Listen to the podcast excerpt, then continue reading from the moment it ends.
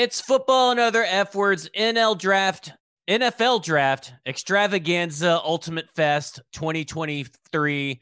I am your host, Zach Lyons. You can follow me on Twitter at FWordsPod. You can go to stackingtheinbox.com. $4 a month will get you access to the new and improved, the one of its only of its kind in the Nashville media market a horizontal and vertical big board with 263 prospects. It is an extensive and very pretty, aesthetically pleasing on the eyes big board. And you can get my final mock draft stackingtheinbox.com. And then, of course, uh, supposedly, and I did not fact check this, you wrote a 6,900 word article on my guys in the NFL draft at paulkuharsky.com. He said it may include the Twitter stuff, like the Twitter links. So um, it, jury's out. We may need nice a recount number. on this. It's a very nice number and a very great article, paulkuharsky.com. That's Mike Herndon at Mike Herndon NFL. We got a lot to get to you get to you today because there's just so much to talk about. And this may be in a little bit of a longer episode. It's I know that's not like us. We usually keep it short and sweet. We never go over and never go long, but this this never. one may be a little bit longer. It's an extravaganza fest. Um, Bluegrass Beverages are our sponsors. We'll talk a little bit more about them. But in the YouTube channel, in the Facebook channels, there is a link. I don't know how many uh, tickets we have left. I think as of last night, it was like before I sent out an email to um, the Stacking Inbox subscribers, there was like five or four left. But forty dollars, um, forty dollars gets you all you can eat, all you can drink, drink and drive responsibly and make sure you have a designated driver or you have a little Lyft driver or Uber driver ride share. We'll get we'll get you into an exclusive draft fest. Mike will be there. This is a very this is like a solar eclipse to get Mike out of the house. Mike will be there. Internet Keith will be there. Stony Keeley will be there. And of course, Braden Gall and myself will be there as well. It's uh, it's we're gonna go live from there when the Titans are on the clock. Maybe they're on the clock at three. Who knows? And uh, we'll also give you instant analysis. There is a um, a little contest to win you an expensive bottle of bourbon. All it is is forty dollars, and all the proceeds go to kids.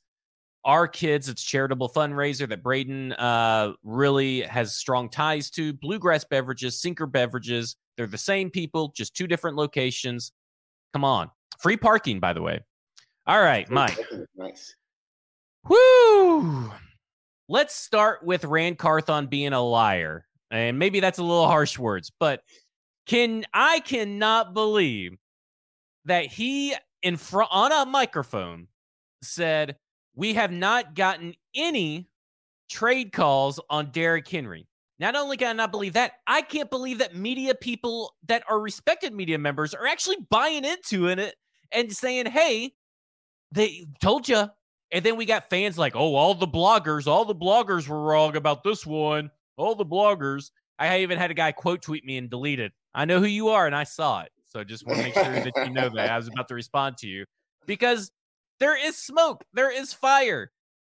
People have called on Derrick Henry.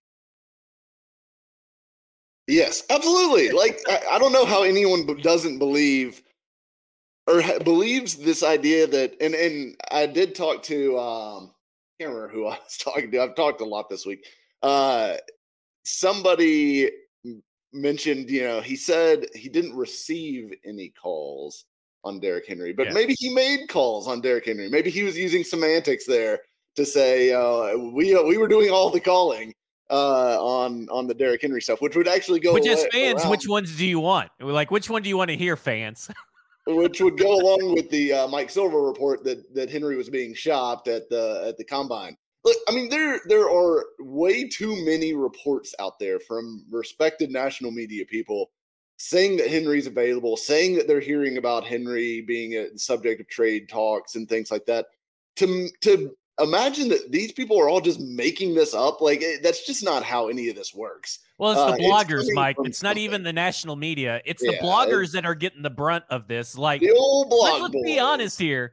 The bloggers, your Music City Miracles, your Titan Sized, your Titans Wire, uh, AI, or what is it, uh, sport, uh, SI.com and yeah. all fan sided, stackinginbox.com.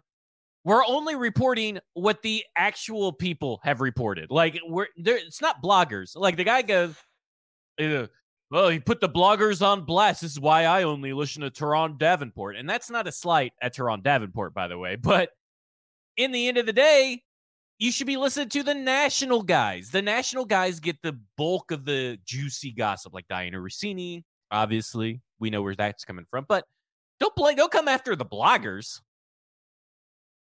Yeah, it's um it's absolutely crazy to me that that and, and, look, if you're one of these fans, and I called I called him out on Twitter already earlier this week because Buck did those polls, right? Of uh are you know, are you buying the rumors about Ryan Tannehill? Or are you buying the rumors about Derrick Henry being traded? And like it was like two thirds did not believe Henry was the Henry rumors, and two thirds did believe the Tannehill uh, rumors. So it's like it's literally just I don't want to believe it, so I'm going to say that it's fake news. And exactly. There's no difference between the Tannehill stuff and the Henry stuff. There is not. Like there. In fact, there's been really the been people. There's been more, been more on smoke on Derrick Henry, and it's been more specific. Like all the Tannehill stuff is like worded as believed to be available or or things like that, which is how I think Fowler uh, put it recently. He was the most recent one to kind of oh, throw that out which there. we said on the football show on Monday. Uh, no duh. Thank you. Right. Yeah. Of course. yeah. He's available. He's going to be very available if the Titans trade up and take a quarterback. By the way, uh, in the first round, and and I could see like maybe the where that is coming from is the Titans are calling around to other teams saying, "Hey, if we do trade up and take a quarterback, and we want to move Tannehill, would you be interested and what would you be willing to pay? You know, because I could see them and and I don't know, maybe not with Richardson, like but it seems to me like Richardson is not one of the quarterbacks that they're really being connected to at this point. It seems to mostly be most of the smoke is around Stroud, most of the smoke is around Levis, which you know, one of those I really like, one of those I'm not so crazy about. Um, but anyways, I can. I think I think the smoke around Will Levis, by the way, is like the local media. We'll get into it a little bit later. Is the local media really reading into stuff that's not there? Really reaching for an SEC guy. Um, no, I so I think it's. I don't know. I, I think both of those guys that they would view as like, all right, let's uh, let's go get them in immediately. Like, like let's play this guy. Not we're gonna sit him for a year and all. Like I think right. Stroud's ready to play. I think Levis, for all of his faults, and you know, I don't know if he'll be good. Um, I think he would be pretty much ready to go play early. I, I think what you badly, would be but... doing is saying that, hey, we're willing to take our bumps and bruises with the quarterback like Will Levis or Anthony Richardson if it means we net draft picks in this particular draft. Yeah. And get yeah. money off our books. Yeah, exactly. So I, I, think I think if they were to land one of those two guys, I do think you see them try to move Tannehill actively. And, and it may be a deal where like, look, you have to eat a little bit of cap, you know, or have to eat some of his salary in, uh, you know, in the deal to, to get it done, which the Titans should be fine with because they're still going to save net money overall. Um, and if it gets them a draft pick back, I think that's a, a fair trade. Um, if they needed to do that, if it was a team, say, like I think Washington still makes sense because um, I still don't necessarily buy this Howell thing, even though I know there's reports out this morning, you know, doubling down on that Howell's their I, guy and all this. I mean, if you're doubling down on it on draft day, like in my opinion, if you're doubling down on something like that on the morning of the draft or on the eve of the draft, I guess if you were told yes, you told your reporter yesterday, that is an obvious lie. Like that is such an obvious smokescreen, right? Yeah, I, I, mean, I definitely could see it, and there have there has been. I know, think they want Hendon Hooker. That's I what I think. That. I can see that, but I don't think they want people to trade up in front of them. Uh, you know, somebody's going to end up walking out of this draft without a quarterback, and maybe you know, especially if it's a team like like Washington, who has a pretty good like roster other than quarterback at this point. Why would you not want to grab Tannehill and and try him out for a year? And if it doesn't work, then you're going to be drafting high in a good quarterback class next year. Or if it does work, you know, you could extend him and let him be the quarterback for a few more years. I think Tannehill puts the Commanders in the playoffs this year, right? right? Like if, if if he ended up on the Commanders, I think they are tough division, team. but I think it would be pretty good. Yeah, I think it'd be pretty tough division, but the conference sucks, so I think yeah. you can get three in from the NFC. Oh yeah, I guess that's true. Um, just just while we're on the topic of of draft stuff, because this is the ultimate NFL draft mega extravaganza fest. Extravaganza. Uh, Will Anderson Jr. just moved up to minus 320 to be the number two overall pick in FanDuel. So big jump there. Mm. Okay. So Hmm. we both we both dismiss this notion that Derrick Henry had that basically Carthon is either choosing his words carefully or just I, what I think, Mike, is that he is sticking to it's a, it's a very hard line for him. He is not going to cross over a line and do negotiations in public. And I think that's ultimately what it is. He's taking trade calls, but he doesn't want Derrick Henry to know that he's taking taking trade. He doesn't want to put it out in the media. He's doing it because he I does mean- not want to negotiate in the media. That's that's how I feel about it. It- Whether that's just stupid or not, you know, that's maybe it's just how he's always going to be. He's always going to deny stuff. But just remember, Jon Robinson and Mike Vrabel leading into the draft both denied AJ Brown trade rumors, and AJ Brown's going to be tight. So this Yeah. idea that you're all As of a sudden going to believe Ran, here. listen, general managers lie to you all the time, and maybe Yes. maybe it's not a lie as much as a fib or or a, you know a dance around the word usage, but they'll they'll believe. it. I I zero percent believability from me Yeah. that th- there was no been no trade talks. Honestly, the whole press conference from Carthon, I, I was like, I mean, the one thing that I think you could actually take as legit truth out of it was that he owned up to asking Byard for a pay cut. Um, and that is the one thing that I'm like, okay, that's probably true. Because why else would he say that? You know, you don't say that unless it, it, it would be true. But everything else, I'm just not buying. I think he was saying a lot of words to say as little as possible.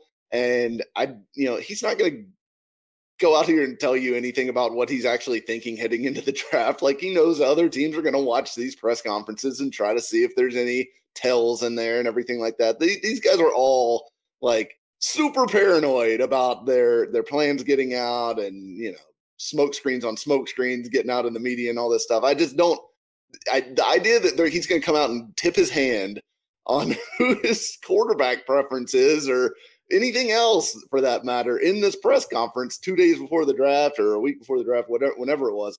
Uh, it's just utter nonsense. It's ridiculous. I will say I thought two things were interesting, and one of them sparked my big board was how they build their big board horizontally and vertically. And we've seen yeah. these big boards in the back of draft rooms that are built by position and rounds, and they're, they're but they're not built like any other big board in the media. So I was like, well, fuck it. Why can't anybody do this the, the right way? If you want to be accurate, and maybe my assessment of players isn't accurate, but I'm gonna at least build a big board that way. It was, a fun little exercise, and I'll build upon that as it goes. Um, and then how he doesn't you he talked about he didn't have much experience with the S2 testing, which I thought was a little odd that he said that. But maybe he just had the data. He didn't have experience as much as he's getting now with the general Well- manager position.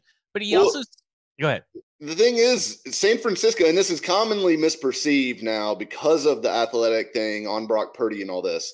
The 49ers were not, they are not an S2 Oh, subscriber. I did not know that. Uh, That's the first time I'm hearing about that. Yeah, I I confirmed that with the the S two Okay. guy himself. They were not they they happened to draft Purdy, um, and it turned out like that was, but that was not the reason that they picked Oh, Purdy. Um, interesting. So that's something that's been commonly misconstrued out there. But yeah, they, this he is new to this S two Gotcha. data, but he said uh, the guy I from S two actually said he met Carthon. Um, he had only met him for the first time, like pretty Gotcha. recently after he got hired, and he he really likes him for what it's worth. Thinks he's going to bring a lot more of this analytics bent to the Titans, which we're already seeing. Like we, Right. it's part of. I mean, obviously with about S2 him. test, yeah. Um, but yeah, that is something that he. I think he was being truthful about that. That's new to Yeah. him. Well, I, I just thought that is interesting, but then now it's even more interesting. But the the part of that that I've really found interesting is that he put a real emphasis that it's not just for the quarterbacks, which we've known and we have talked about it. Um, I've ta- we talked about Trent McDuffie and what it could do for cornerbacks and stuff, but I thought that was really interesting. That I do think S two is going to have some sway in the war room and in the scouting process, but I don't know how much yet. But I did I did find all that interesting uh, that he said that. But speaking of S2, speaking of smoke screen, speaking of public relations tour, good lord, that guy has was busy, and I got a lot I want to talk about with S2, with CJ Stroud, a conspiracy theory, and all that kind of stuff. But I want to start with S2. Pay your public relations firm and your lawyers a little bit extra Christmas bonus early because this guy is has got the general public now dismissing every score, everything about all these scores. I mean, the general public, and and it's it's masterful. It's masterful work from a guy who admires marketing, public relations, negotiations, all this kind of stuff. It's masterful work because it's funny because the very first one, the one that everybody shares is the grain of salt take, right? Yeah. Let's be honest though, there were no conversations when that video came out about CJ Stroud. It was about no, Will his, Levis's his name wasn't specifically mentioned, but he did say all of the guys in the conversation or all but of the he, top that's what I'm saying. He was he didn't say top guys at all. So let's first say that. He said all the quarterbacks in the conversation. Yeah, it was in the conversation. That the the thing is is that CJ Stroud was not in the this S2 conversation up until that point. It was Anthony Richardson, Will Levis, and um, Bryce Young. And he said you got to take those reports with a grain of salt. And I believe he's alluding to Anthony Richardson, who at the time we did not know his score, but it was being said that he tested very good and technically tested below the 80% threshold, which is basically their average, is their is their Mendoza line. So Yeah. I think that's what he was referring to. Then, of course, CJ Stroud's gets score gets leaked. Finally, breath of fresh air. I mean, like, been holding that in for forever. And it's everybody keeps saying, well, one scout said that you got a 18. No, multiple sources confirmed in the article that CJ Stroud score and Bryce and Bryce Young score, and then he only had one guy go on record talk about the score. So we got to make sure we clarify that. Okay, that's Bob McGinn's article. And then in the uh, article by uh, Bruce Feldman, a quarterback coach specifically brought it up. Now, here's the thing. He goes on to the Pat McAfee show and he alludes that two scores are inaccurate. He didn't say which two scores were inaccurate. What if it what if it was we know that we think one is Hendon Hooker, and we'll talk about that in a minute. That may have been an old score and inaccurate. But he didn't say he was inaccurate in a bad way or a good way. They just inaccurate, right? So it could have been like uh Jaren Hall's score was probably a little bit lower. And we don't know how much accurate. Masterful work. So everybody just assumes it's CJ Stroud. I think it's a safe assumption that maybe I think like 80% CJ Stroud, but are we really talking about like is it a difference from 18 to 19, 18 to 20, 18 to 40, or Well, is it 18 to 80? You know what I'm saying? that- like we don't know.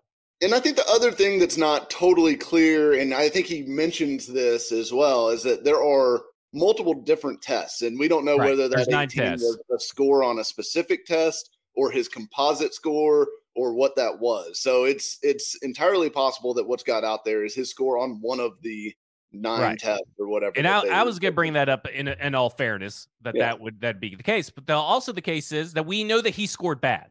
Maybe it's not 18 bad, but we know it wasn't good. Yeah, it wasn't he- one of the ninety-something guys, which there are a lot of ninety-something guys, by the way, if- based if- on the reports. By the way, the quarterback coaches and everybody said bad. He even said that he doesn't test well, and his like attitude and answer surrounding the S2 test was not very good. But he even knows he didn't test well. He said that on uh, to in a Jim Wyatt uh, media scrum yesterday.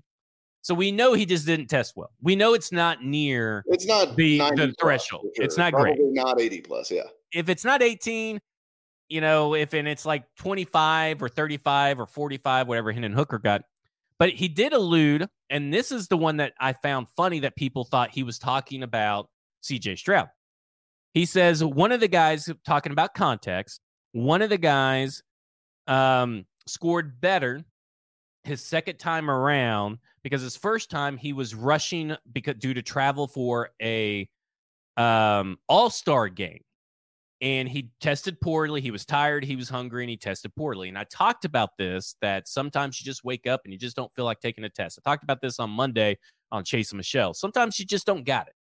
And that sounds like it's that. CJ Stroud did play in an all star game.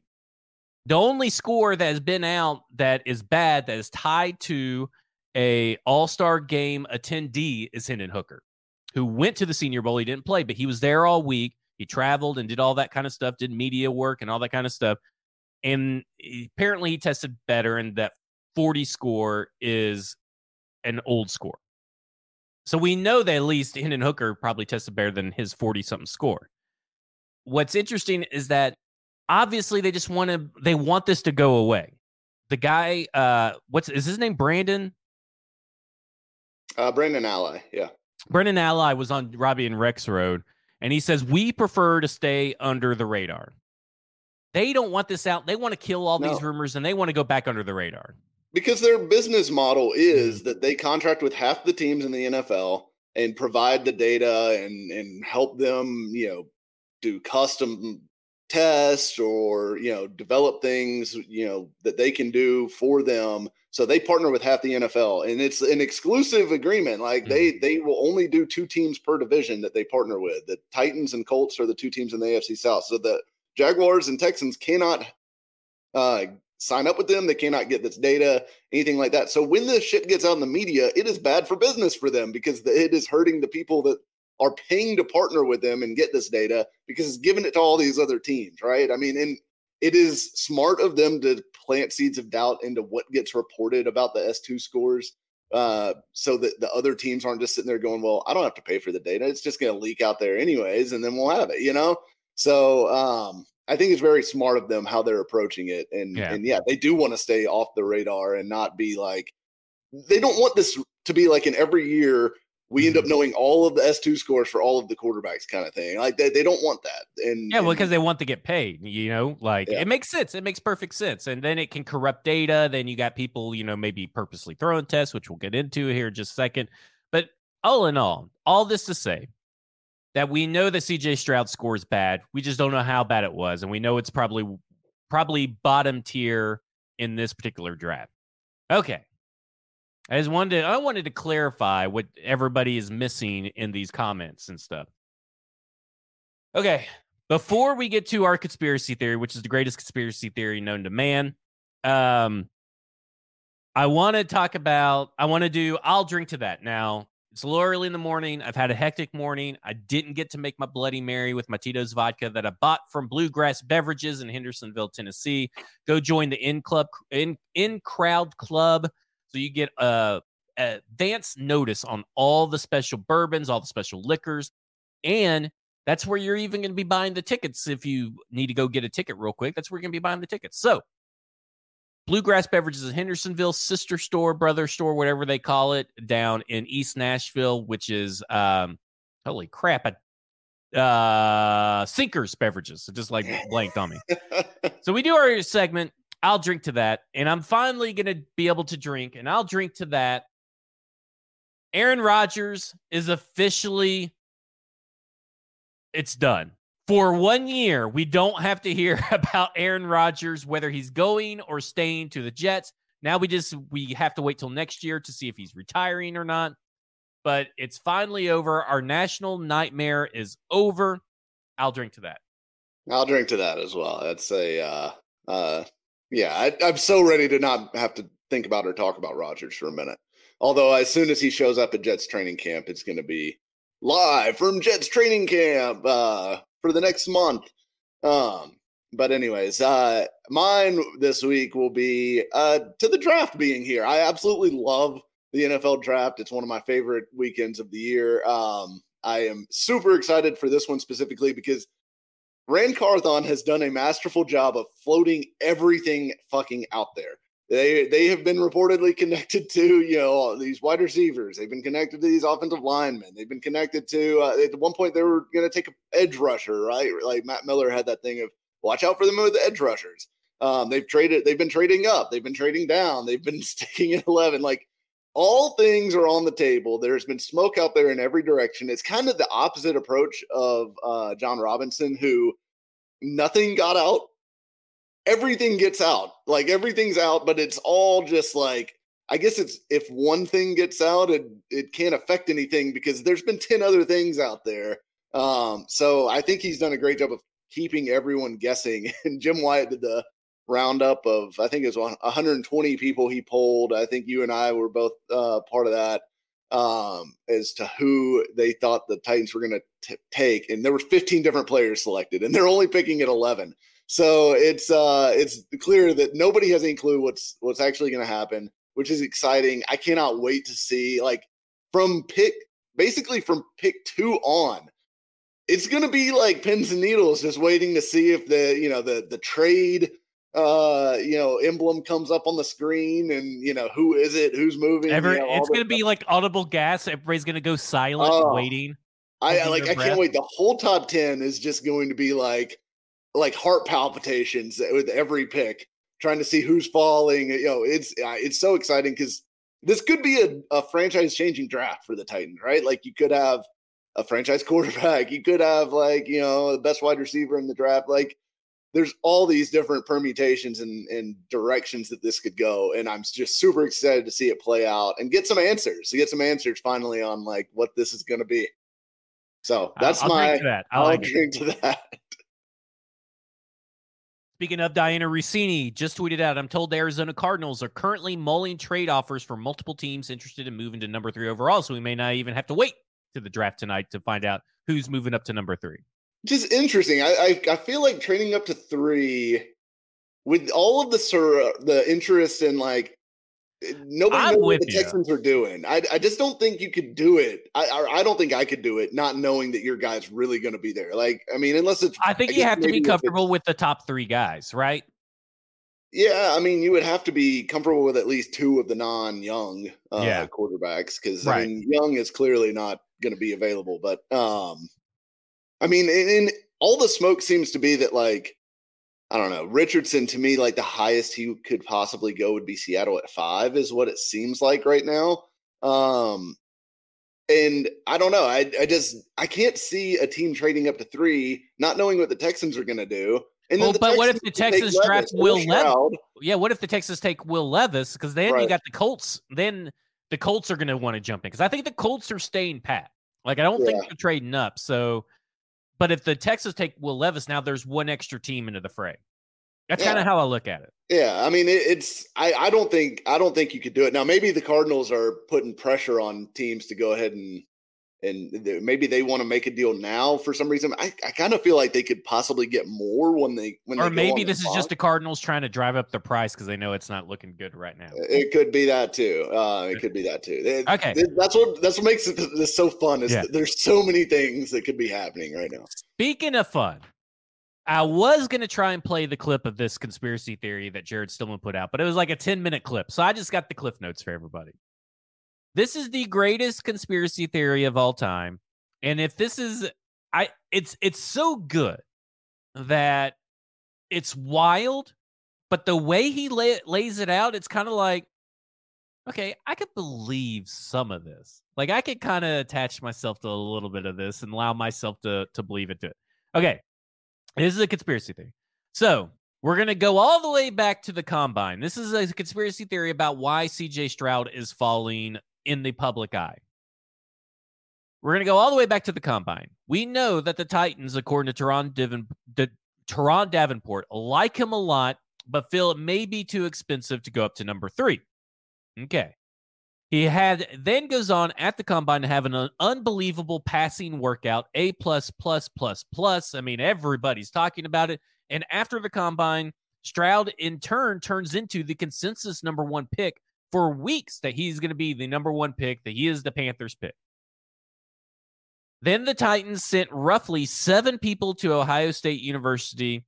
Uh, we know that uh, Tim Kelly's there, Mike Vrabel's there, Ran Carthon was there. Uh, a lot of people went.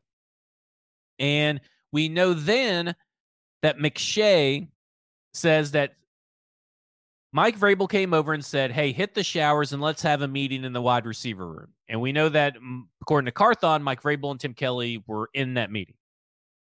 At that meeting, here's where the conspiracy theory starts.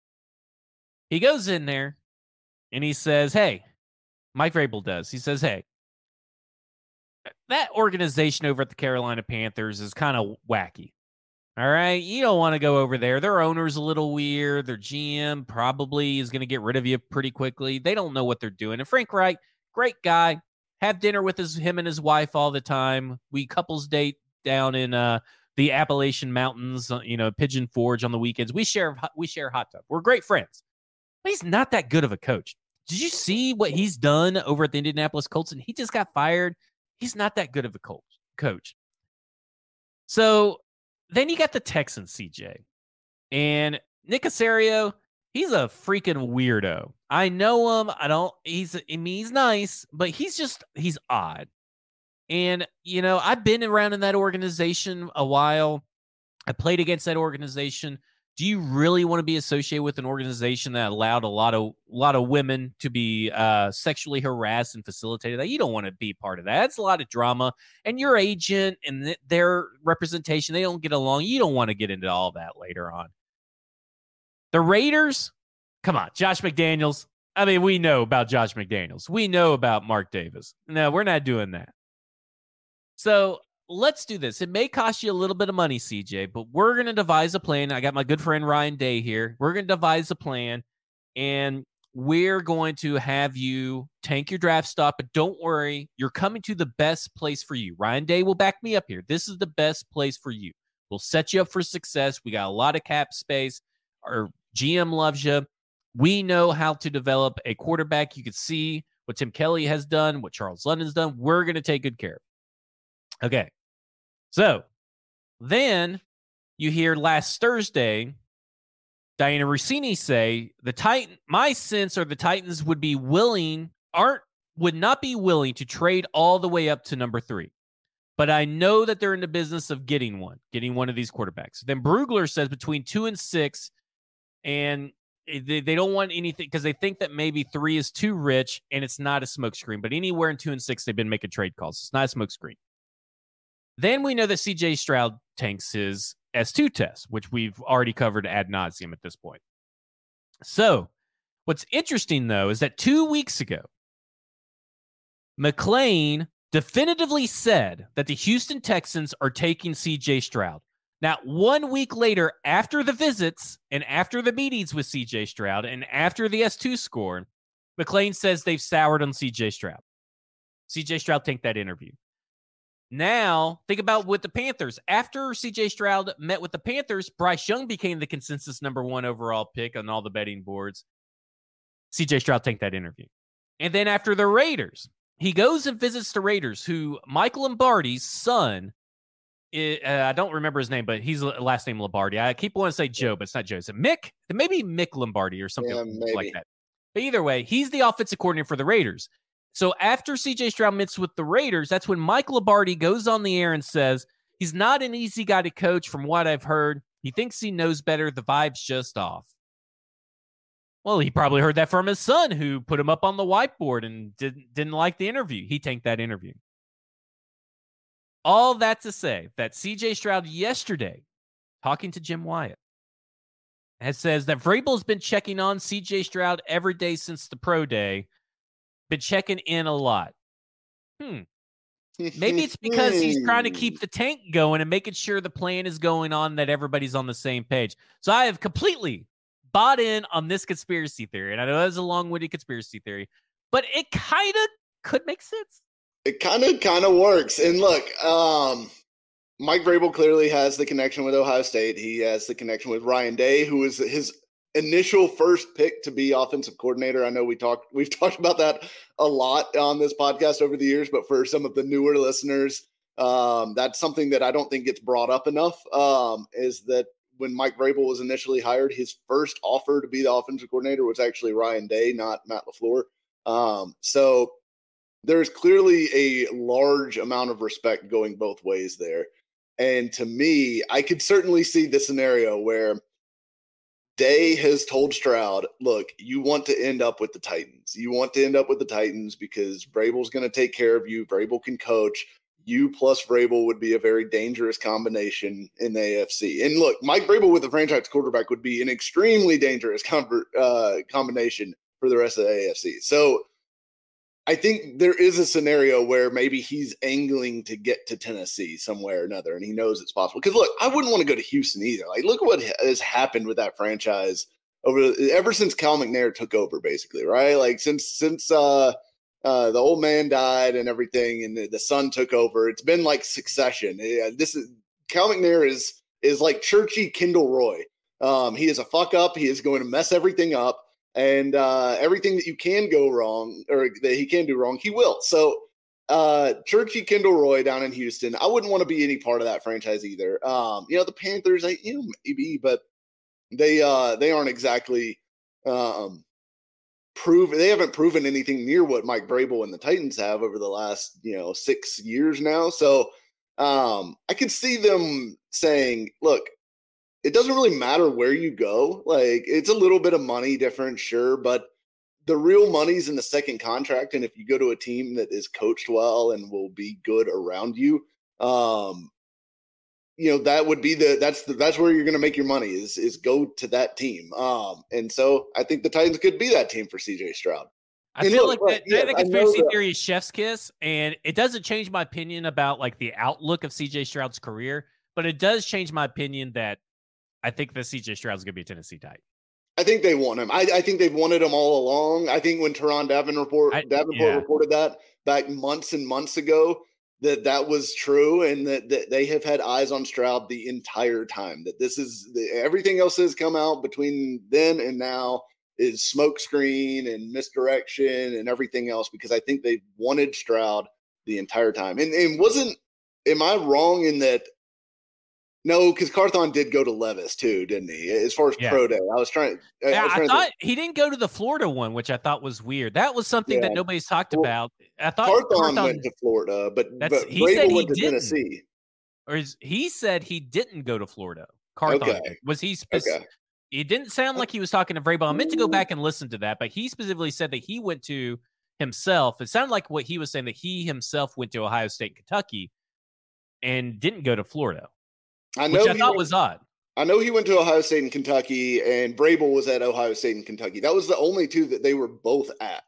Um, so I think that's that's telling. And look, everyone for some reason, like the idea that he didn't take a top 30 visit here was telling. Like they don't need a top 30 visit. If they were already convinced that they were in on Stroud they have been, t- they've the been texting each other. They don't need a top 30 visit. They saw him at his pro day. They had a private meeting in the wide receiver room during his pro day, apparently. Um, they probably didn't feel like they needed a top 30 visit. And if they could keep other teams off their scent by saying, you know, hey, we're interested in Levis, we're interested in Richardson, we're going to bring these guys in and, you know, ignore Stroud or whatever. Like, I don't think they needed a top 30 visit with, with Stroud. There's not a medical check to be done with him. Like he's not had any injury issues at Ohio State. And sometimes people get drafted and did not take a top 30 visit. Like that oh, all the time. I, I feel year. like people yeah. are really, really listen, San Francisco takes about uh, on average 2.5 players, two players. Okay, let me rephrase that. It's like 40 something percent. I wrote about it at stackinginbox.com. 40% of the players drafted from 2017 to 2022 were visits of some kind. And if you take that 40% number, whatever it was, and multiply that against six draft picks, which Tennessee Titans have, that puts you at two to three players. Does not mean every player is going to be a top 30 visit. It may be less than that. There may be guys that you don't see that we didn't even know about. There may be guys they draft that weren't on the list that they end up uh, taking and they actually did visit. We don't know do not like go full on well they can oh, they've only visited with these so these are the only the guys. Like do you, i do find the jsn one not i do find that one suspicious because you i would think you would want the medicals unless they got advanced yeah. unless they got really good records from ohio state or whoever or it is. combine yeah. Yeah or the combine I mean, they would have had the check at the combine yeah. Not you know certain teams check certain players at the combine. So it, I don't know if the Titans medical staff maybe checked JSN uh, specifically at the combine, and they didn't feel like they needed to do a recheck because of that. Um, but that's that is the way that that works. You know, the teams will send their medical staff, and then all the teams are doing checks, but they have to share the reports with the rest of the NFL. So every team gets the reports from the combine, but your specific medical staff may have not seen that player. Um, so that's why a lot of times, if there are question marks in the other reports, teams will bring them in to get their own medical staff to get a check on them for a top 30 visit. So I do think the JSN thing. It seems like, and this is just reading the tea leaves on that. Seems like they're maybe not as high as J on JSN as you and I are certainly, and as what most people are. I, get the this weird feeling with Zay Flowers because we've heard that name a couple uh, times. That's what I was about to talk about next. Um, Zay Flowers. I get this weird feeling that he might be their top ranked wide receiver on their board, um, which isn't like totally crazy. Like it, I it depends on where he matches though horizontally, right? Like if yeah. Zay Flowers is your number one wide receiver on your board, but you have him as your number two overall, you know, draft draft guy in the draft, something's yeah. flawed. Yeah, I mean, I don't know. I, I I like Zay Flowers a lot. I understand the size concerns and all that, but um, it, does he at eleven faster, more explosive? Absolutely. Like, um, I, I, I think he's a reach at eleven. Not I feel like you're just reach. setting yourself up for Corey Davis, right? Like we're all going to be talking in a few years mm. that oh Zay Flowers was good, but he never really lived up to number eleven. I don't know. I, I possible, um, possible. He would have to be really, really good to live up to eleven. I mean, I, will yeah. say that he needs to be like a Pro Bowl level wide receiver, um, which is highly unlikely. Like I, I get I, I really do, and we'll kind of let's let's kind of mix a couple different things here. So I want to get into like some some fun, crazy rumors, fun rumors and crazy rumors and crazy mock drafts, fun mock drafts, all that kind of stuff. And this idea, first off, Daniel Jer, uh, yeah, it's Daniel Jeremiah's mock draft that came out last night. His final mock draft is the most widely panned mock draft I've seen among a bunch of teams. You had the Bengals mad, you had the Saints mad, Cowboys mad. I mean, like all these teams are just mad because it's ridiculous. And Zay Flowers at 11, bar none, is a ridiculous draft pick. It is a draft pick. and He will never live up to that standard of that 1.11 because it's just, he would have to be the extreme outlier. It's like Brandin Cooks was the first outlier I mean, maybe it's time for another Brandin Cooks, but He's I don't know. Cooks isn't the first. I mean, like Antonio Brown was that size. Um, T.Y. Hilton was that size.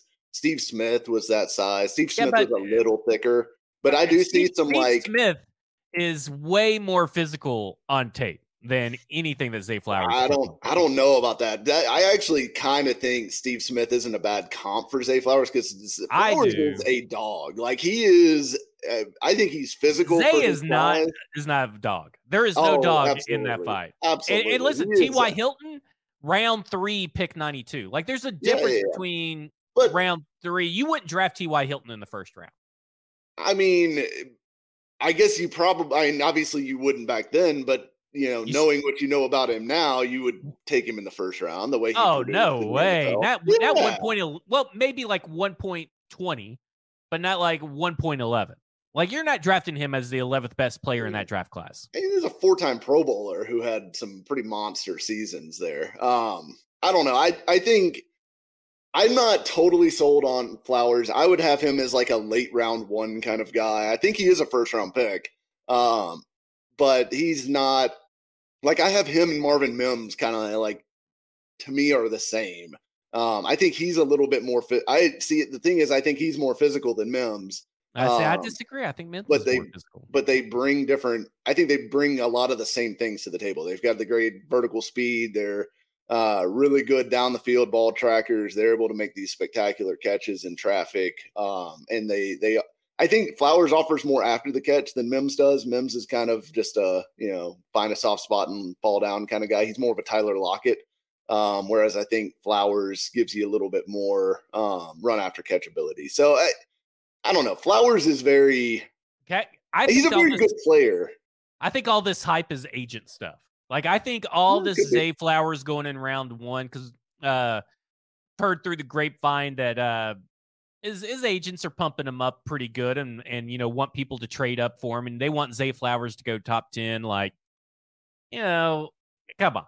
We got to be realistic here that eh, JSN is the clear on film on the computer spreadsheets whatever you want to look at is the clear number 1 and for the Titans to pass on JSN for Zay Flowers is insanity. And that's for any team. It's not just the Tennessee Titans. It's for any team like I've I've always thought that in this draft, there's probably going to be two wide receivers taken. Now, my mock draft first? does not reflect that in the first. And oh, I thought no, that there's Zay, going to be more than that. I There's thought that Zay Flowers would be the second one, but I just don't think they're going to be drafted high. Now they got Zay Flowers going at 11.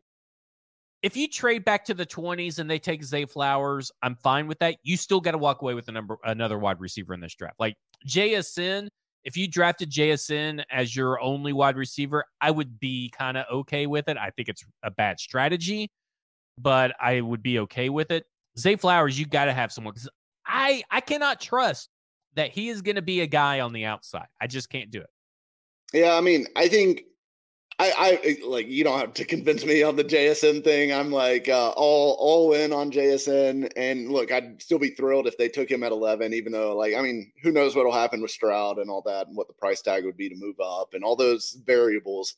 But assuming Stroud is not an option, JSN's still my top choice. Like as far as like a guy at 11 that would immediately make this team better, would get the best out of Ryan Tannehill and would give you a chance to actually be competitive this year. I think I think JSN gives you the most if you want to be good in in 2023, I think JSN it gives you the best chance to do that out of all the players that will be available uh, at pick 11. Now, long term, I think I still think getting the quarterback makes the biggest difference long Yeah. term, but um I I fully agree. By the way, I to me my big board ranks uh that I view in the Titans head as well. Sort of like I kind of had a tiebreaker where I'm like, well, the Titans are probably going to like this guy better, but Bryce Young, C.J. Stroud, Anthony Richardson.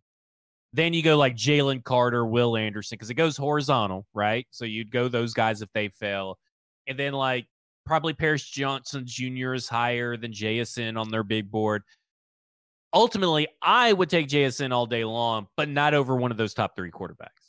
Yeah. Um, no, I, I would agree. Um, I would agree with that. So I, it, I think it's, yeah, the flowers thing to me, like I had him as like one of my guys, but as a trade back, like that, I would be like, if you move back to 17, I'd be perfectly comfortable with him at 17, assuming JSN's off the board. Um, you know, if you trade back into high, the 20s, but you know, you know, 17. even better, but um, I'm Yeah, just I mean, I- for him at 1.11. And even if you move back to like 1.13 or 1.15 with the Packers, it just depends on if JSN is still there. Like who's who's on the board. Like to me, Zay Flowers, I have him particularly, I think, as a wide receiver three or wide receiver four in this draft class. And maybe I'm a little too low, but I think everybody's kind of just kind of forgotten about Jordan Addison. He's kind of got like I'm thinking NFL wise. I don't want Jordan Addison on this team, but I think NFL wise is probably going to be a little bit higher on Jordan Addison and Quentin Johnston than people want them to be. It just feels like a, he. It's like JSN, and then it's everybody else, and then there's another tier, and another tier, but it's like a wide Yeah. gap between everybody for me. I, I would need agree. I, And you don't take that guy at 1.11. Okay. Here's a trade rumor that I heard that I've kind of bought in and I kind of like it. The Arizona Cardinals have $20 million in cap space. Okay. Okay. They have DeAndre Hopkins, who they want gone, or he wants out, supposedly. mhm. The Titans want number three to go get their quarterback of the future. A DeAndre Hopkins, Ryan Tannehill pick trade, where because Kyler Murray is probably going to miss six to seven games of the season, they have a guy that can they they're basically buying an expensive fill in, but they're getting rid of a wide receiver they don't like. Monti Ossenfort gets a quarterback to to you know keep his team afloat. They only have to move down a few spots. It kind of works. Kind of works. Yeah, I like it. I it's- like it. it's it's interesting. Um, I'm trying to think. So, what's Kyler? What's Kyler's contract though? Because it's he's got. They don't really have an out after next year either, do they? No, but you only need one year, right? He's only Yeah. his cap number is only Yeah. 16 million. Meanwhile, the cap number for DeAndre Hopkins is 29. Yeah. So if you cut him, you get almost everything you need from the Ryan Tannehill trade. I don't know, just cause, cause I mean, know, work out. I don't see. Um, I mean, I kind of, I wonder what the motivation for the Cardinals is at this point, right? Like, because everything about them kind of feels to me like they're almost just admitting that this season's a wash, and they're kind of willing to take a down year, see what happens, and maybe. I'm know. just saying. I just kind of liked it. I kind of liked it. I was like, oh, yeah. oh, I haven't really seen that one yet, and I, yeah. kind of liked it floating out there. Uh, Marlon Anderson asks, "Is there any more sinkers tickets? Trying to bring a couple of homies through." Uh, there are uh, a handful left. I don't know how many. So, Marlon, you're on YouTube watching this. In the description of this video, you can go click the link and buy the tickets for. Okay. So, speaking of that, or speaking of uh, the draft party and everything, in five years, Mike, in five years, we will all be looking back. We'll look at the career Bryce Young and be saying what? If only he could have stayed healthy.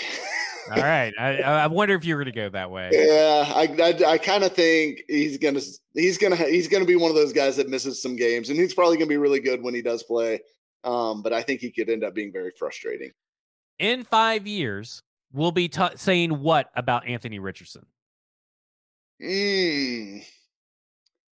I think you could. I think we'll be saying that he's one of the 15 to 20 best quarterbacks in the league, but not an elite elite guy. I think we'll be saying awesome about An- I think we'll be saying about Anthony Richardson is we can't believe that he fell so far. That's okay. what I think. Okay. I think he I think I kind of am buying in that he may fall, but people are going to be saying I can't I can't believe we let the Ravens get him. That's what we'll all no. be saying. We can't believe we let the Ravens get Anthony Richardson. The, the Ravens getting Richardson and then yeah. trading uh, Lamar Jackson yeah. would be peak Ravens. Okay, in five years, we'll be saying what about CJ Stroud? He's one of the 10 best quarterbacks in the NFL. Wow, man, you really yeah. going for it. Uh, I will say that uh, he's good, but not good enough. Is what I, I almost said five. I almost said five best quarterbacks in the NFL. So in five years, we'll be saying what about Will Levis? Uh, he's one of the best fry cooks in all of uh, McDonald's chains. Told you so. That's what that was. Okay, in five years, we'll be saying, what about Hendon Hooker? He's uh he's really good backup quarterback, uh, you know, great locker room guy, and but not not a not a starter. Yeah, I, I think it's like oh, kind of like an expensive Josh Dobbs. Um, okay, so I was thinking about this in the shower because we we just went through that, and we were, and I was I was getting out, and we were kind of in the discussion of talking about you know our expectations for CJ Stroud in the group chat, our expectations of Anthony Richardson, and it brings me back to something because you talked about Bryce Young. If only he would have stayed healthy. I put up the data from 2004 to 2022 uh, about technically how many franchise quarterbacks each team has drafted in the first, or how many franchise quarterbacks have been drafted in the first round. These are quarterbacks that have became and uh, got a second a contract with their team. Three in 2004. Everything else is zero, one, or two. Now, Joe Burrow, Tua Tagovailoa, Jordan Love, that's and Justin Herbert. We know we got two. We don't know if another one will rise out of that. So that may be the next one. But the the data would then show if it was, it'd be 16 other years before the the next uh class of you know three plus franchise quarterbacks in yeah. one draft. Yeah. So that means that technically, at best, only two quarterbacks in this draft class are gonna see a second contract from the team that drafts them. Hmm.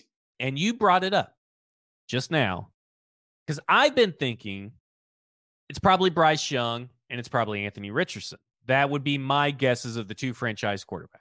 Yeah. But you brought up something and it made me change my mind a little bit, or at least opened up the door of the possibility that maybe Anthony Richardson isn't the wrong horse to back in that. Maybe it's Bryce Young because of injuries, not because of talent. And if that's the case, then CJ Stroud should come in and maybe be a franchise quarterback and see a second contract. So I've kind of opened the door that he could get a second contract from his team, kind of like what uh, Ryan Tannehill did.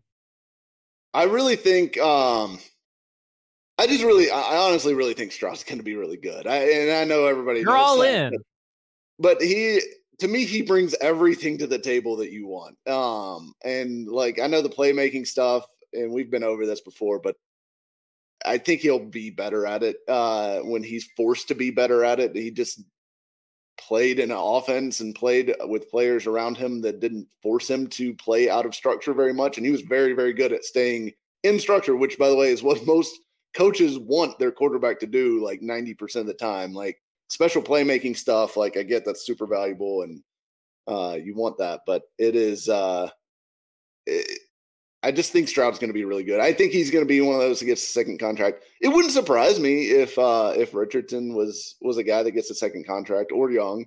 Um, I really I do like this quarterback class. I think they're very very talented um, overall, and I know everybody's already got like you know batting their eyes at the 2024 class, but I mean that this top four versus the next top four. I mean, I don't know. I I think it's a pretty even heat. I think Caleb Williams probably the best out of both classes as far as prospects go.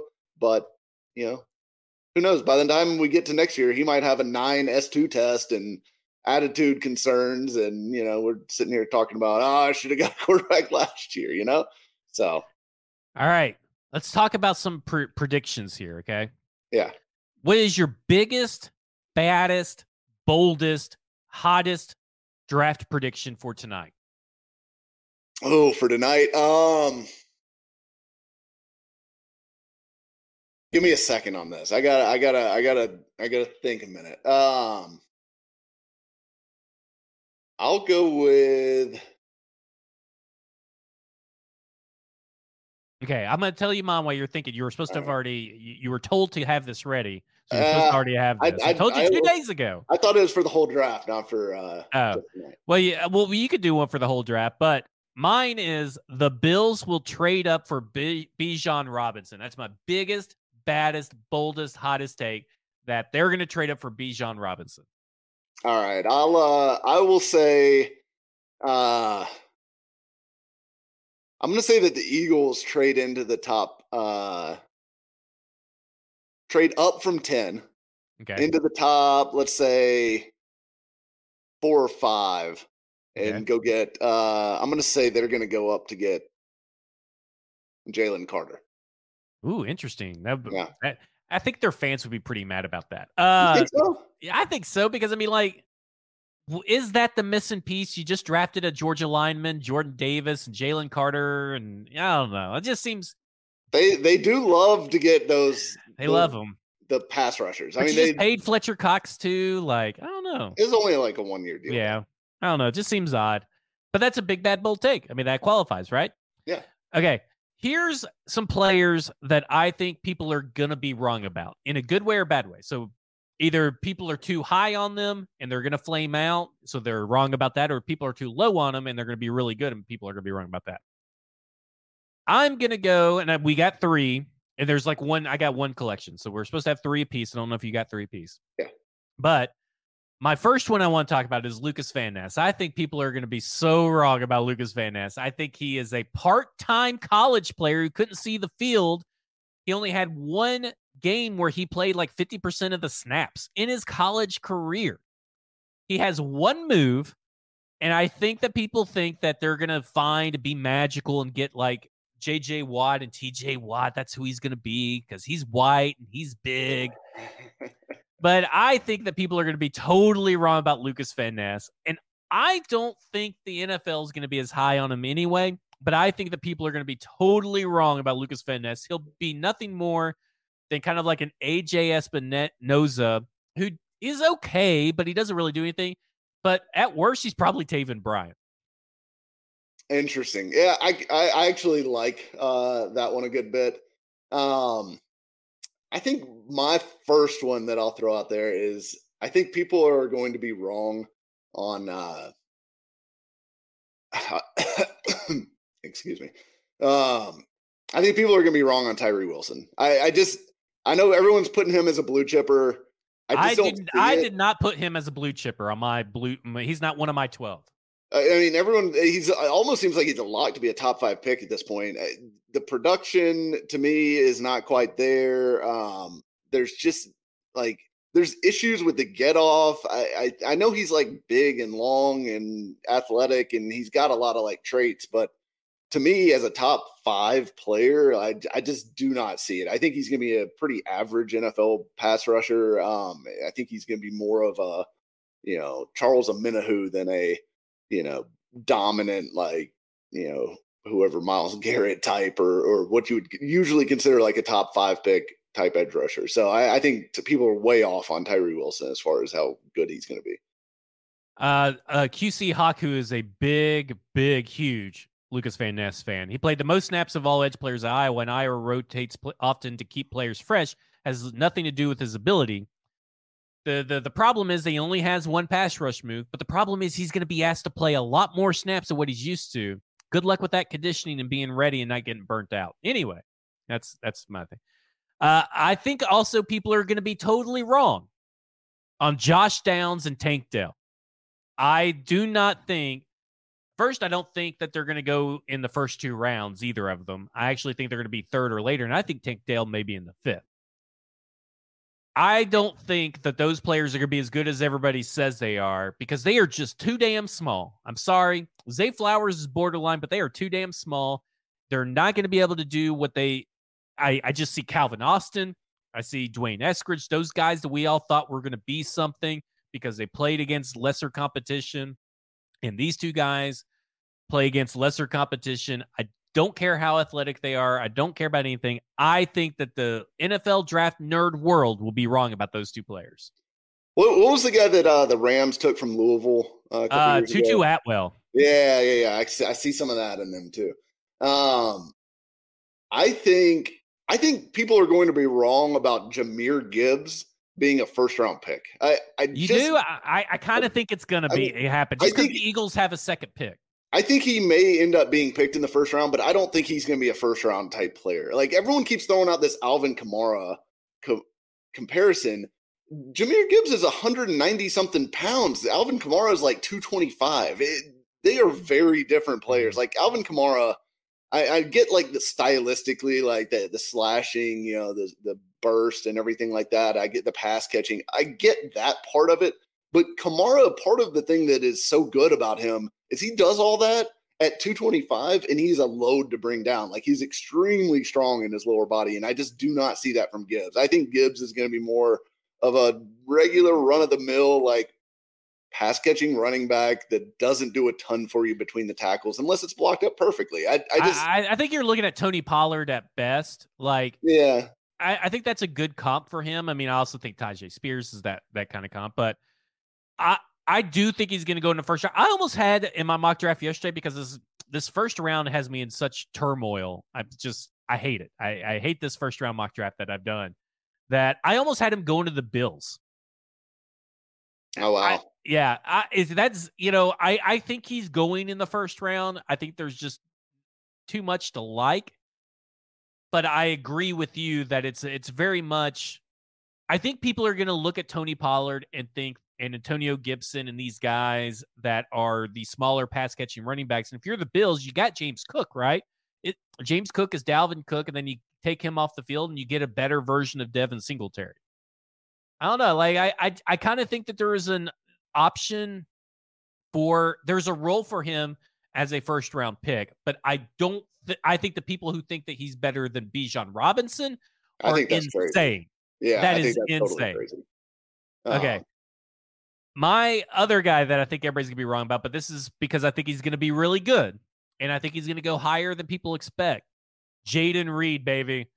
Oh, I'm, yeah. I'm, all in. I just, I, I just can't. I'm not gonna escape it. I'm gonna, if I'm gonna lean in, uh, I'm not gonna lean in anything 50 percent of the way. I'm leaning in hundred percent, and I think that Jayden Reed is going to go much higher than what he's projected to go, which I think is like fourth or fifth round. I think he's going to go higher. And I think he's going to be one of the best wide receivers in this draft class. Yeah, my guy, I, I will go a similar pick there is Marvin Mims. I think Marvin Mims is going to be way better than what any of the projections have him right now. I, I cannot believe that most of the people I see are still have him in like the going in like the third round, um, which to me is nuts. Like he size wise, I know is is on the smaller side, but so are like all these other guys like Josh Downs and like I, I know Jalin Hyatt is taller, but weight wise they're about the same. In fact, I think Mims outweighs Hyatt pretty substantially. Um, I think Mims is going to be way better NFL player than Hyatt was. I, I, think if you put Marvin Mims in the Tennessee offense, he would have gone even more nuts than Hyatt did. Um, I think he's just flat out a better player. So I, I think Marvin Mims is going to be one of the better wide receivers from this class, like one of the best two or three guys to come out of this class, and I think somebody is going to get an absolute steal on him in day two if uh, if he falls. I mean, I I just think it's crazy that he has not gotten more buzz. Okay, Mike, let's let's do uh, a, a couple of uh, Titans related predictions. Okay. Over under number of picks they make in this NFL draft. We're gonna set it at five point five. I feel like that's probably appropriate because they have Mm. six. Yeah. So five point five. Are they gonna have less or more than five point five? point Over picks? easy. Over easy. Yeah. Do you think I set that too low? What would you have set it at? I think you guys said it at six point five. Oh, I think you go the other side. Would And I you still, would go, over? Okay, Yeah, we're, still go I'm, over. I'm going to go under because I because this leads into the next question. Do the Titans trade up? Yes, Give they do. percentage. I think they trade up. I think they trade up. I think it's like I, I'm going to say eighty percent. Uh, I'm Okay. eighty percent that they're going to trade up, and I think they do it, but they use next year's picks, future years picks to do it, and they keep 41 and 72. So that brings me to 41. There is nobody that I think that the Titans should trade up for from 41. Right. Do you think that they trade back from 41 to pick up more picks? If they trade up in the first, I definitely could see them trading back from uh, uh, 41. I could also see them. I still think, and maybe this is a. I mean, you may be about to ask me this, but I also think that they're going to trade a veteran during the draft. That, that was going to be my next question. But uh, so trade down. So how many trades do you think they make? Now, if the player is included in a pick swap, that's obviously one trade. So if they trade up and the player is traded, but how many? We're going to set it at. I guess you would set it at uh, 1.5 trades Over. over 1.5 Yeah. trades. I, I'm with you on that. I, I kind of feel like there's going to be a lot of movement with the Tennessee Titans. Um, Kevin Byard, chances he gets traded this weekend. Mm, I think it's like 10%. Okay. I, I think that's exactly the number that popped in my head, too. Derrick Henry gets traded this weekend. Mm, 40%. Okay. I would say I'm going to go 60%. Ryan Okay. Tannehill gets traded. I'll say 50% on that. All right. I'm going to go, I'm going to go, uh, it really depends on if they trade up, but I think I'll go 65%. Because if they if they trade for Stroud, they're going to look to move Tannehill, right? Yeah. Like, Right. surely. Do you think the how many players? So we're going to set it at 1.5. How many players will be drafted that visited the team? Drafted, not undrafted free agents. Uh, I'll say three. Three. So that'd be over. I'll I'll say two. So I'll still be over. Okay. They walk away with how many wide receivers in this draft? In the dra- I'll say two. Two. Yeah, I think that's a good. I think that's a good point. The the I, I we got a couple of questions. So let me go up to the questions, and I think this is a good comp from Bama Brad. And I wish I would have thought of it. Travis Etienne about Oh, that's a Jimmy. Ribs. I thought Yeah, that was I very agree. good. Okay, let's scroll up here.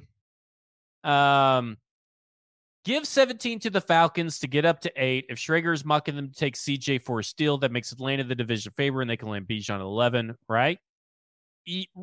In theory, yes, but I think that they just like Ridder, and I think that the trade back. I don't think they want. I don't think they want a player in a trade back. I think they're going to want just extra picks in a trade back. Yeah, I'd I would be interested. It would be interesting to know whether they would have interest in Tannehill because I do think I normally would have said there's no way because he doesn't fit their timeline. That I think they're just going for more of a slow build and and they'll really hit it in 24 or 25 somewhere around there. But with them signing like Calais Campbell and some of these moves that they've made that seem to be more like, hey, we're gonna go try to make the playoffs this year. I could see maybe that they would have interest in Tannehill and say, you know, look, we like Ridder, we still think he's going to develop, but you know, we need to throw Tannehill in here to give him some competition and make sure that we're covered at quarterback so that we can go win this division that's very winnable.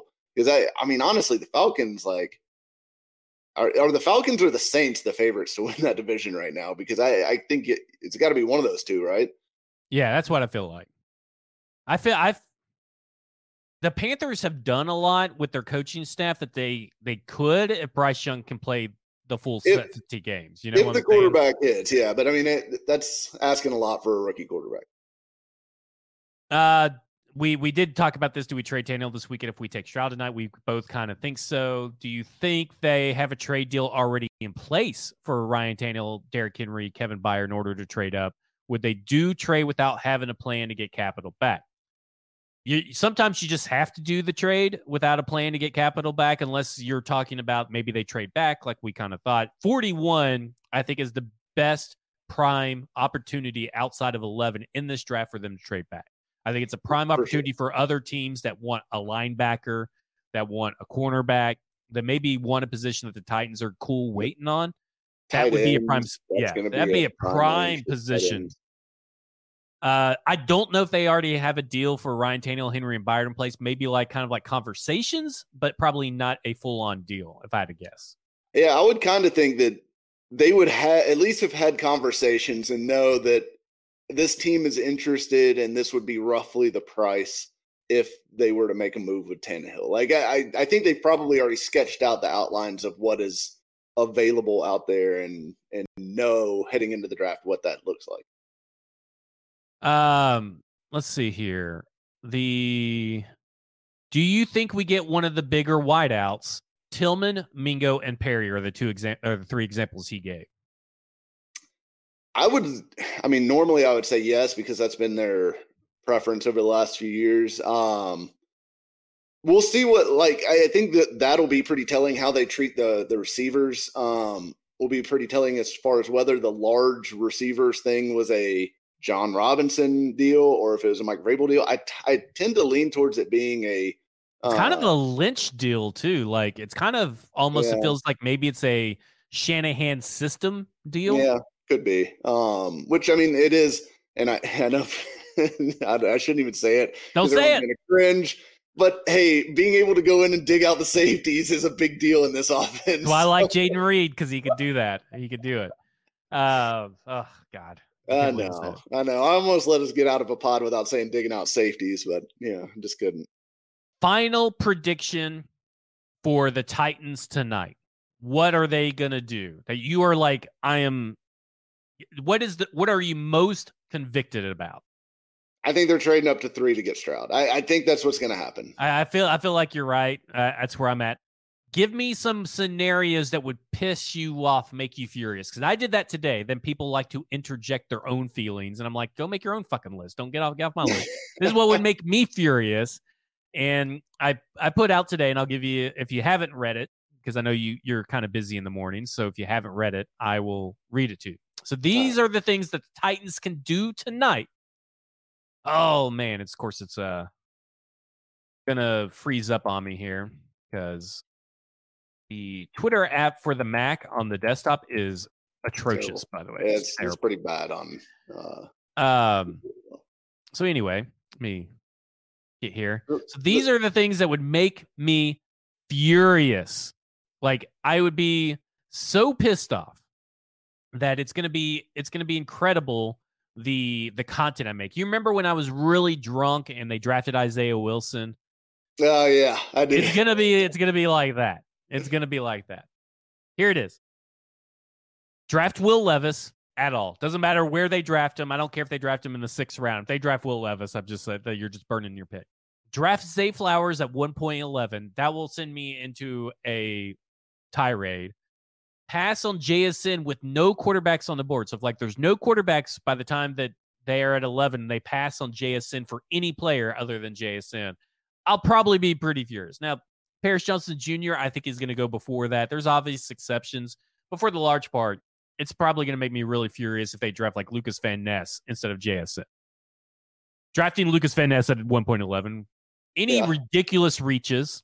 Like, I think that if you drafted Brian Branch, even though he's a blue chip player, would drive me absolutely fucking nuts, especially if there's like no Kevin Byard trade that follows suit and drafting Hendon Hooker at 1.11. I I would be mad but not furious if they drafted Hendon Hooker at all, but furious draft Hendon Hooker at 1.11. So give me some what's going to make you mad. a trade up for anything but CJ Stroud, or I, I will Yeah, I'll just say a trade up for anyone but CJ Stroud to me would be a total mistake. Um, so I don't I don't want to see them move up for anybody but Stroud. Uh, the other ones taking a defensive player uh without a trade down being involved, I would be totally pissed about. Um, I, I look, I, I definitely want them to go best player available, but they've got to find a way to make it on offense. Like I, I, I, know like sometimes the board just falls the way it does, and like maybe you're, maybe, maybe fucking, you know, I don't know, Will Anderson falls to them somehow or something like that. I, I, just don't want them to take a defender without trading down because this team needs so much on offense. They have some pieces to build around on defense. You have nothing to build around on offense right now. Um, go find somebody to build around on offense. That's all I ask. Uh, other things that would piss me off, um, yeah, like you said, a massive reach where it was like, oh, this guy was, you know, mostly considered a 30th uh, overall player, and you took him at 11. Um, let's see. Uh, I think that's pretty much it. That would really like make me. Uh, it, well, Levis would probably make me pretty mad, especially if it was picked over other quarterbacks that I like better, um, which are most of them. Um, yeah, I think that's probably the list for me. Here's to hoping that the Tennessee Titans do not settle for Will Levis. Like, do not settle for a quarterback. Just, just don't. All right. That was a lot to get to. That was the NFL Draft Mega Extravaganza Fest Ultimate Edition 2023. We enjoyed it. We actually really didn't go as long as I thought. I actually stretched it out over the hour with some extra stuff. But make sure in the description on the YouTube videos, on the Facebook videos, on both Broadway Sports, 440 Sports, those respective social platforms, click the link to get your ticket while they're available because I have no clue if they're going to be available. Make sure that you have notifications on for Football and Other Efforts Twitter account, for the 440 Sports Twitter account, or the YouTube page for 440 Sports, or the Facebook page for 440 Sports. Turn on those notifications at those specific places for sure. So subscribe and, not- and turn on your notifications. That way, when the pick, when the Titans go live, we go live. It may be a little bit of a delay, but we're going to try and do it as fast as we can because we got to, you know, we're, we're at a party. We got to get the equipment out, put it together. But we'll go live for our reactions, our analysis. Everything that you need for the Tennessee Titans is going to be between me, Mike Braden, possibly some other guests. Make sure that you are tuned in for all of that. See you guys tonight. We'll talk to you guys later. Have a happy draft day. Have a happy draft weekend. If it, if it, they don't get the player that you want, it's going to be okay. And, and unless listen, unless they draft Will Levis, and, and listen, they'd pull the panic alarm the Titans are not going to leave the first round with all of their needs fulfilled. So, like, rather than whoever they pick, whether it's quarterback, wide receiver, offensive line, whatever, rather than wringing your hands over, well, what are they going to do about whatever position? Just enjoy the pick. You, you get you're going to get one pick tonight. Like the odds of them actually trading back up into having a second round, first round pick, very unlikely. So you're going to get one pick. They're going to fill one need, and it, they can't fill them all tonight. It's it We'll, and they won't fill patient. them all by the end of Sunday. When Sunday rolls yeah. around or Saturday night's over, all the needs will not be filled. They'll be all right. No, and this and, is not the Super Bowl year. Be... Just, if your if your uh, if your expectations for this team are still Super Bowl heading into this year, you got to reevaluate your life choices. Yeah. I mean, look around the AFC. It, this is not, not a Super Bowl contender, no matter who they land tonight or tomorrow or or any other day of this draft. It is this is a team that would be fun to be competitive this year, and then we'll see about 2024. Yeah, we'll see. We'll see about later. At the end of the day, enjoy the draft. It's been a long journey to get here. I'm Zach Lyons. You follow me on Twitter at EffortsPod. He's Mike Herndon. You can follow him on Twitter at Mike Herndon NFL. PaulKuharsky.com is where you can see all of his written work analysis. StackingInbox.com is where you see all my written work and analysis. And there'll be a lot of it, I'm sure we're going to get into after the draft. There's going to be a lot of hot takes flying around. Just make sure you subscribe to this podcast, to this YouTube channel, Facebook channel, whatever. You turn on those notifications and just listen to me and Mike. I wouldn't listen to any other analysis out there. Just listen to me and Mike. That's all I care. Yeah. You can skip the rest of it. Yeah, skip it. Just Bunch subscribe. Subscribe to paulkuharsky.com and subscribe to Stacking the Inbox. And guess what? it it will cost you less than ten dollars a month to subscribe to both. That's that's perfect. That's a perfect combination to get all the analysis that you need. So just subscribe to all those. If you got other subscriptions, cancel them. If you got HBO Max, you keep it. But if you got Starz, as, as soon cancel as Starz. As soon as Succession's over, you can cancel HBO Max for a little yeah. bit, a little bit, probably. Yeah, cancel Starz. Oh, for cancel sure. Showtime. Yeah. Oh, of course, yeah. I mean, just just subscribe. That that right there Hulu, you some Netflix. money you can afford. You can afford us if you cancel all that, or quit going to Starbucks if you're still going to Starbucks and haven't subscribed. That's that's how you save money. For Mike Herndon, I'm Zach Lyons. This has been football and other efforts. Mega Draft NFL Extravaganza, Woo! Best Ultimate Edition 2023, and you have just been effed.